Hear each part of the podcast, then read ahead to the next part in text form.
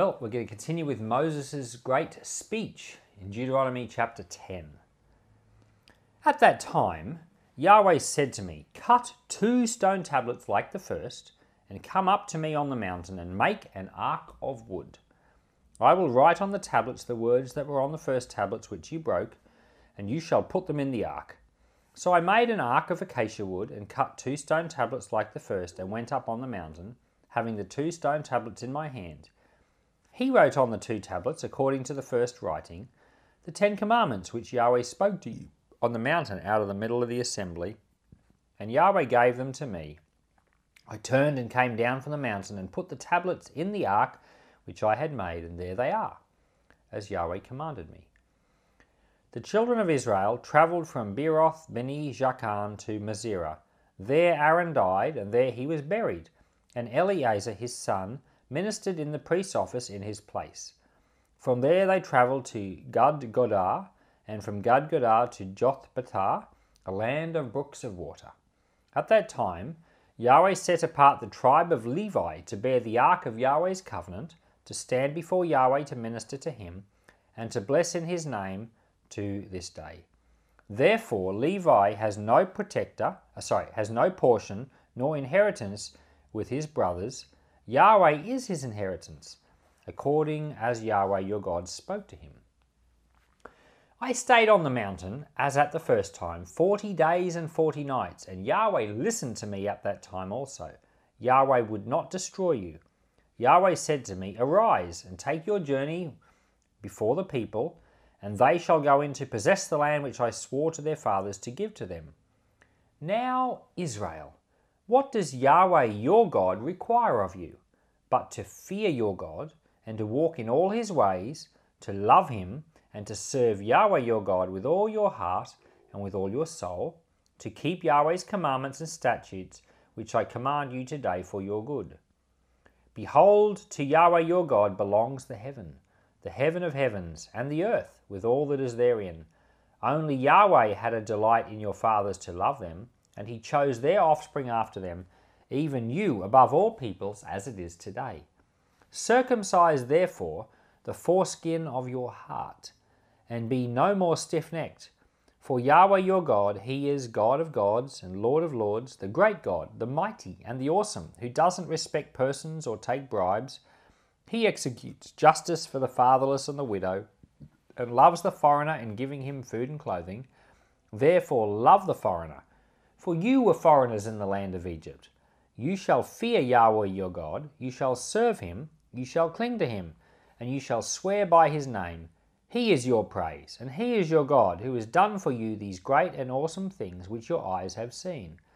Your fathers went down into Egypt with seventy persons, and now Yahweh your God has made you as the stars of the sky for multitude. All right, well, there are a few things in this chapter to consider. First of all, some um, apparent contradictions.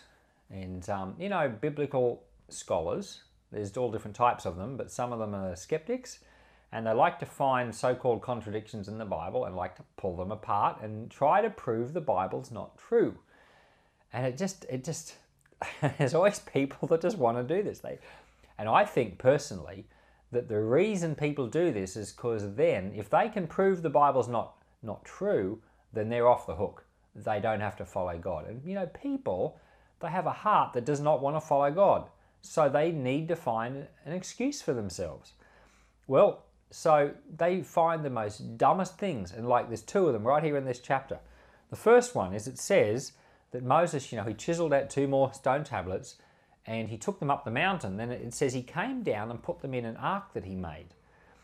And um, so here we've got this chapter saying that Moses made an ark, and people they say, well, hang on. The Ark of the Covenant wasn't made by Moses; it would, was made by Bezalel. You know, and you can go and read Exodus. Uh, where is it? Thirty-seven. Exodus 37 is where Bezalel is the one that makes the Ark of the Covenant. And they say, ha ha, there's a contradiction here in the Bible. But two people couldn't have made the Ark of the Covenant. oh dear. If you're looking to find faults, you're going to find faults. Now, I have a question for you. There's, there's multiple ways of looking at this for starters. First of all, Moses is recounting something that happened ages ago. And so the Ark of the Covenant, um, the word ark just means box. That's all it means.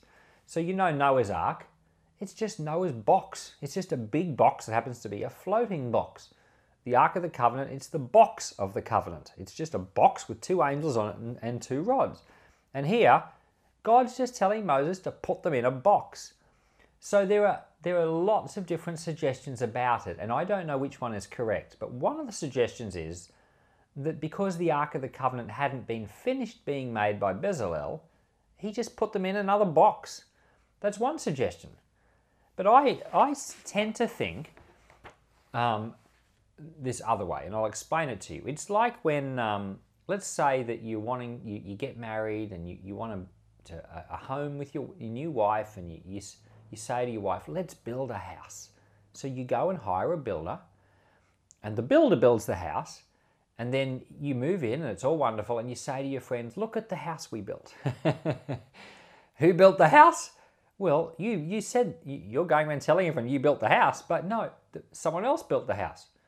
Well, here we just got Moses saying he built the box, but no, he's the guy that told Bezalel to build the box, but the, the tabernacle, I mean, the tabernacle, Moses is saying, look at the tabernacle that we have built, or that I have built. You know, the truth is that the person who organizes it, organizes for something to happen, is the person who built it, just as much as the people who work on it. So some of this is just you know, semantics. It's just the, the ways that language is used. And I think that these types of things are just grasping at straws because people want to prove the Bible wrong. And it doesn't matter whether there was a temporary box that Moses used or whether, you know, it doesn't really matter. The fact is, what we're talking about here is, is a real thing that actually happened. And um, Plus, this is a speech. This is the speech of Moses, and this is just the way he, he said it at the time. And so saying to all these people that the box that I built, well, they all knew what box it was. so, anyway, it's just daft, in my opinion. But, the, the, I mean, people are trying to find these little things. And so we have another one right here in verse 6. And it says that Aaron, you know, he died at Moserah. But then, you know, people who read the Bible in detail, they say, ha ha, in Numbers 12, it says that Aaron died on Mount Hor. So there's a contradiction right here in the Bible. Well, it's another one of these dumb things. Because if you think about Rockhampton, for example, where I live, uh, if someone from a long, long way away says to me, like say someone from Sydney says, Where do you live? I'll say, Oh, Rockhampton. But if someone from Rockhampton says to me, Where do you live? I'll say, Koongal, because that's the part of Rockhampton that I live. And everyone, there's no point me saying to someone from Rockhampton, I live in Rockhampton. That's just dumb. And so it depends on who you're talking to or context as to which answer. Now, is it correct? Do I live in Koongal or do I live in Rockhampton? Both. I live in both. They're both right. And so we've got here Aaron died at Mount Hor, but Aaron also died at Moserah. It says it in both places. In well, we all know where Mount Hor is, but no one knows much about Moserah. Well, for me, I don't need to have an answer to that question because it's probably just the area in general that Mount Hor was located in.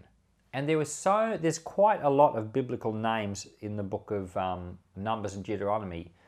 Um, we don't know where some of those places are because they're desert locations from thousands of years ago, and there's no nothing written down except what the Bible has. And for me, if the Bible has it recorded, that's a historical evidence of a certain place being called a certain name. So for me, Aaron did die at both of these places. It's the same place, but they're just called different names. And one's probably the more local specific name, and one's probably the more generic wide name. For me, these are just reasonable ways of thinking about it. But just because we don't have an answer or a clear answer doesn't mean the Bible's not telling the truth. And so there are always going to be these types of things. We just accept them. The Bible has been proven right so many times that we trust it when we come to these little tiny discrepancies. But for me, for someone to throw away all their faith in God because of little discrepancies like this, apparent discrepancies, is just the dumbest thing of all to do. we get to um, verse 12, and Moses says, He says, Now, what does Yahweh your God require of you? And he goes on to say, you know, to follow his ways, to keep his commandments. And this, that's the whole theme of Deuteronomy. A long time later in the book, in the Old Testament, in Micah chapter 6, verse 8, we have the same phrase. The prophet Micah says to his people, What does the Lord your God require of you? But to love justice, to walk humbly, to you know, love mercy. So we see the same type of thing being repeated there. For me, the big theme of this chapter is the theme of circumcision. In the last chapter, we were just talking about how these people were stiff necked, and Moses was saying, You did this wrong, you did this wrong. He gave them a giant big list to try to prove that they were wrong. And then in the middle of this chapter, in verse 16, he says, Circumcise the foreskin of your heart. Get rid of your stiff neckedness. So Moses is now appealing to them and basically saying, Soften your heart before the Lord let's get your heart right before God and go into the promised land. And I think what's really astounding is when you read the book of Joshua, that those people support Joshua 100%. It's not like the book of Numbers where they're grumbling, complaining through the desert. There's something about those people in the book of Joshua that supported Joshua in the commandment. Now, they didn't do everything perfectly, but their hearts were with him. They circumcised their hearts and that's what we should do too. We should circumcise our hearts to follow the Lord, to follow our leaders. It's, it's, it's apostolic to follow your leader with, with a whole heart and um, to, to serve with integrity, with righteousness, with loyalty. These are the things that pleases the Lord. Father in heaven, I want to thank you for the words of Moses, which are the words of God, and Jesus knew they were. We take them to heart Lord, I ask that we would have soft hearts before you. We'd get rid of our stiff neckedness, get rid of our stubbornness and rebellion. Give our hearts wholly to our leaders. Give our hearts wholly to serve you and to follow you. We, Lord, we want to be people like this generation of Israelites that put aside their, their past ways and they went into the promised land with faith to take hold of what you had for them, Lord. Let us be a generation like that, but let us also be a generation that teach our children to do the same so that they too and those after them will follow in the same way. Lord, give us grace for these things, we pray in Jesus' name. Amen.